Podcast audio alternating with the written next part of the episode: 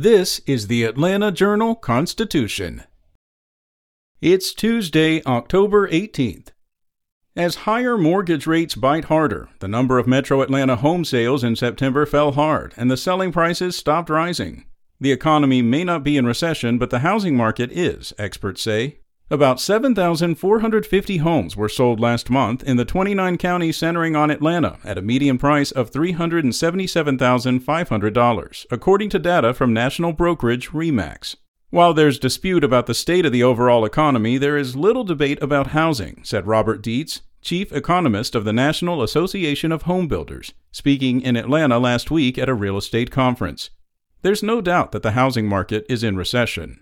The number of metro sales declined from August to September, normal enough as schools start and cool weather comes, but compared to the same month last year, sales were down 27%, signaling a market that has been dramatically cooling as mortgage rates climb. And Georgia voters said they were motivated and excited to cast their ballots Monday on the first day of early voting, lining up as polling places opened for the midterm elections. Election officials saw steady turnout at the start of in person early voting, which lasts at least 17 days across Georgia, leading up to Election Day on November 8th. In most early voting locations, voters could walk in without a wait, but several polling places reported high turnout that created delays of an hour or more. Voting temporarily stalled Monday morning because of an eight minute outage of the state's voter registration system. The Secretary of State's office said problems were quickly resolved. Secretary of State Brad Raffensperger said he expects turnout to exceed the nearly 4 million voters who cast ballots in the last midterm election four years ago. In the presidential election, 5 million people participated. Each county's early voting locations are open to all county residents.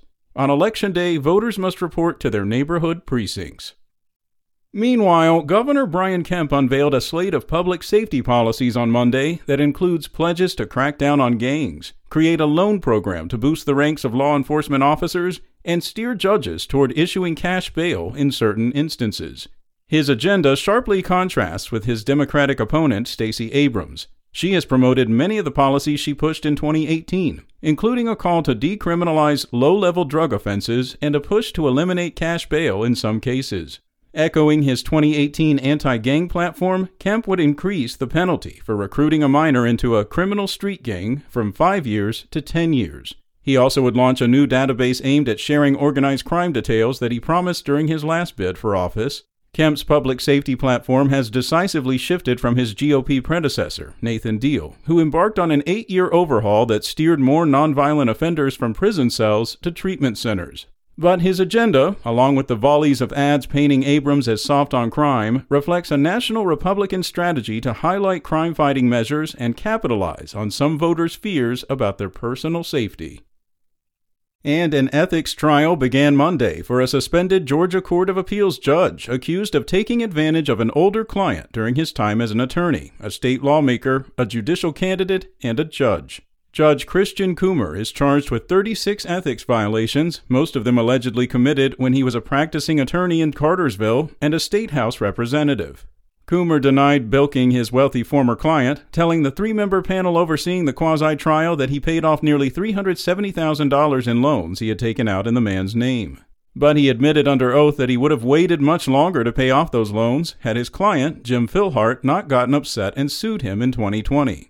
Chuck Boring, the director of the Judicial Qualifications Commission, said Coomer took advantage of Filhart's trust, eventually using the loan money to pay off the mortgage on his own home. Boring also accused the judge of using campaign contributions to finance vacations for his family, including trips to Hawaii and Israel. After being formally charged in December 2020, Coomer voluntarily suspended himself with pay from the 15 judge appeals court until the JQC case against him is resolved. Appeals court judges are paid about $190,000 a year. SpokenLayer